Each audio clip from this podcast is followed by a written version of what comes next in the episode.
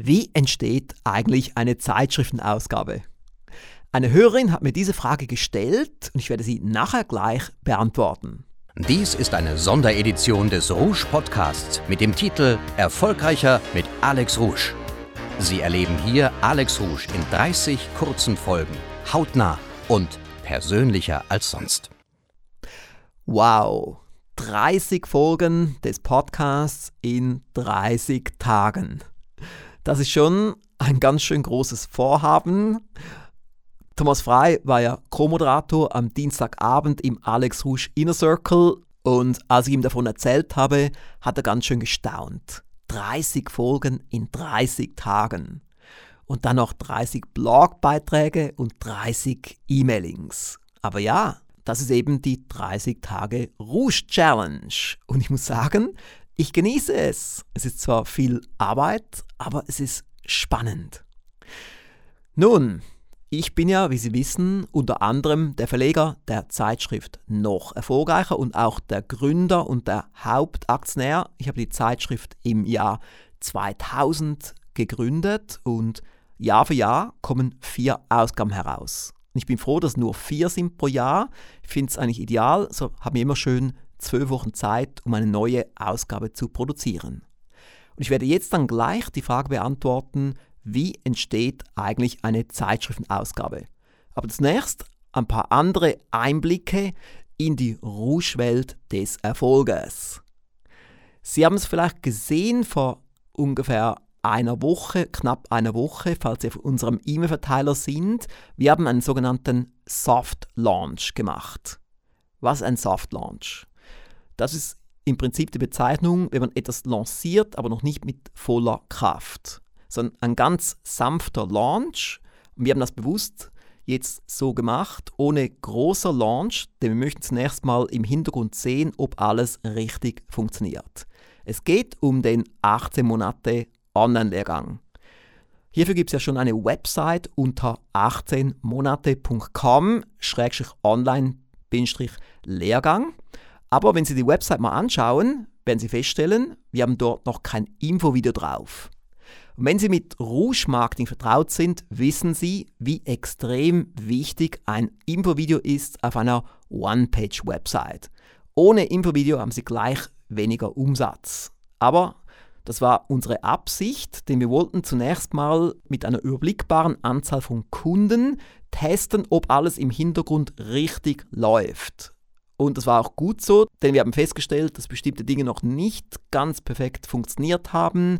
Inzwischen sind wir auf etwa 95%, jetzt noch der letzte Schliff. Und währenddem das gemacht wird, produziert unsere Kreativabteilung das Infovideo hierzu. Ich habe auch schon das Storyboard geschrieben, der Sprechertext ist schon aufgezeichnet und so weiter. Ich werde dann mal eine separate Folge noch machen zum Thema Infovideo, wie wir so etwas bei uns erstellen in der Rouge Firmengruppe. Ich denke, so auf Ende Woche wird dann das Infovideo fertig sein, da geht es online und dann können wir dann den großen Launch machen. Und ich denke, es wird wahrscheinlich der größte Launch des Jahres sein. Wir haben x Aktivitäten vor, wir haben auch Sondersendungen, die wir machen mit 4 bis 6 Kameras und so weiter und so fort. Das kommt dann in ein paar Wochen. Aber wir machen bereits nächste Woche ein Webinar mit Enrico Schobach. Mehr dazu aber auch ein anderes Mal. Nun, zurück zur Frage, wie entsteht eigentlich eine Zeitschriftenausgabe?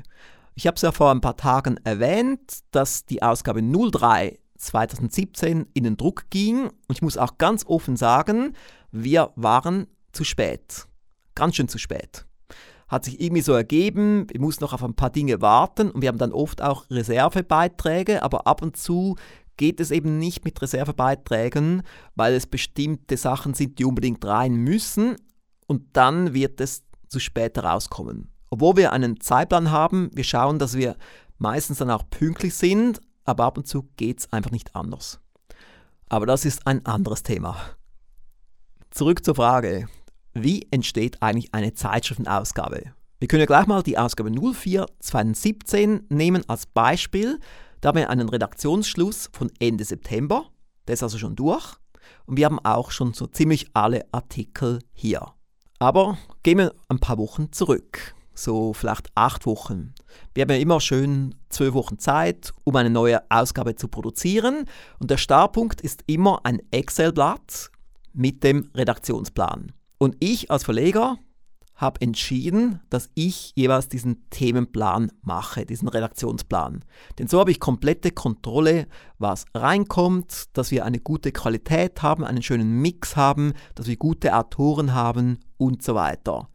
So, jetzt setze ich mich also dann hin, 6, 8 oder 12 Wochen vor dem Erscheinen der Ausgabe und entscheide, was dort reinkommt. Ein paar Entscheidungen sind relativ leicht, die wiederkehrenden Rubriken, wovon ich auch einige schreibe. Und dann gibt es immer eine Erfolgsstory. Die wähle ich meistens zwar selber aus, die Endauswahl, aber die Vorauswahl macht unsere Redaktion. Da bekomme ich dann oft so Endvorschläge von vielleicht 3 oder 4 Firmen oder Personen. Und dann sage ich, okay, ich hätte gerne diese Person oder diese Firma. Und dann schreibt die Redaktion die Erfolgsstory. Dann gibt es eine ganze Reihe von Themenartikeln und da achten wir auf eine Themenvielfalt und auch auf eine Autorenvielfalt. Aber es gibt schon bestimmte Kriterien, die wir festlegen. Die besten Chancen reinzukommen mit einem Artikel ist, wenn man Hörbuchautor ist, des Rouge Verlages oder des Aufsteiger Verlages. Und man hat auch gute Chancen, wenn man VIP-Kunde ist in der Rouge Firmengruppe. Aber zum Beispiel die Trainer, die auf uns zukommen und noch nie bei uns Geld ausgegeben haben, haben schlechte Chancen, bei uns jemals reinzukommen. Und ab und zu sehen Sie auch einen Beitrag von einem MEM-Mitglied, von einem besonders erfolgreichen und umsetzungsstarken MEM-Mitglied, wie zum Beispiel Enrico Schobach oder Ralf Borchert oder Thorsten Schäffer und so weiter. Und jetzt bei unserem konkreten Beispiel kamen also dann die Artikel bei uns rein, so auf Ende September. Dann gehen die Artikel zur Redaktion. Die Redaktion lektoriert diese Artikel gründlich und dann geht es zur Grafikabteilung. Dann wird die Zeitschrift gestaltet. Der Grafiker wählt die Fotos selber aus und schickt mir dann einen Entwurf der Zeitschrift. Ich lese noch nichts, ich sehe mir nur die Bilder an. Und dann entscheide ich, ob die Bilder gut so sind oder ob er noch bestimmte Bilder austauschen muss. Und erst dann werden die Bilder gekauft. Von einer Bildagentur meistens. Nachdem die Zeitschrift gesetzt ist, geht die ganze Zeitschrift zur Korrektorin. Das ist eine externe Korrektorin, die nichts zu tun hat mit der Redaktion und es komplett neutral anschaut und noch Schreibfehler und Grammatikfehler findet. Gleichzeitig gehen die Artikel auch zu den Artikelautoren, damit auch die es nochmals durchlesen können und auch nochmals Einfluss darauf haben, falls Ihnen ein Bild nicht gefällt, ein Themenbild oder ein Autorenbild. Dann werden die Korrekturen umgesetzt und ganz am Schluss, habe ich ja schon mal gesagt, in einer anderen Folge, bekomme ich das Heft nochmals für die sogenannte Schlusslesung. Da lese ich nochmals alles durch, schreibe dann auch die Schlussseite und ich bestimme, wer auf die Titelseite kommt. Das ist auch meine eigene Entscheidung als Verleger. Und dann schreibe ich auch noch die Headlines für die Titelseite, die dann auch meistens ganz am Schluss noch gestaltet wird. Und dann erfolgt die Freigabe. Es geht zur Druckerei. Die Adressen gehen zum Lettershop. Und dann wird alles mal schnell eingepackt und es erfolgt die Postaufgabe. Ja, so entsteht eine Ausgabe der Zeitschrift noch erfolgreicher. Abgesehen davon gibt es natürlich noch viele andere Aufgaben, insbesondere Marketingaufgaben, weil wir ja Abonnenten brauchen und Mitglieder. Und das ist vielleicht auch gleich ein gutes Stichwort. Ich sollte jetzt unbedingt mal noch eine Domain nennen, die Domain der Zeitschrift noch erfolgreicher. www.noch-erfolgreicher.com. Eine richtig großartige Zeitschrift. Falls Sie noch nicht Abonnent sind oder Mitglied auf den Stufen zu großem Erfolg, sollten Sie unbedingt einen Blick werfen auf diese Website. Sie finden dort auch eine Gratis-Ausgabe, die Sie anfordern können. Nochmals die Domain www.noch-erfolgreicher.com. Ich sage auch immer, jede erfolgsorientierte Person, jeder erfolgsorientierte Haushalt, jede erfolgsorientierte Firma sollte unsere Zeitschrift haben. Und somit sind wir bereits am Schluss dieser Folge unseres Sonderpodcasts. Es würde mich freuen, wenn Sie uns ein Feedback schreiben würden auf alexrusch.com/feedback. Und vielleicht möchten Sie ja auch eine Frage einreichen, die ich dann womöglich in einer der nächsten Folgen beantworten werde. Bis morgen! Mehr von Alex Rusch hören Sie in der nächsten Folge. Die Website des Alex Rusch Instituts finden Sie unter www.alexrusch.com.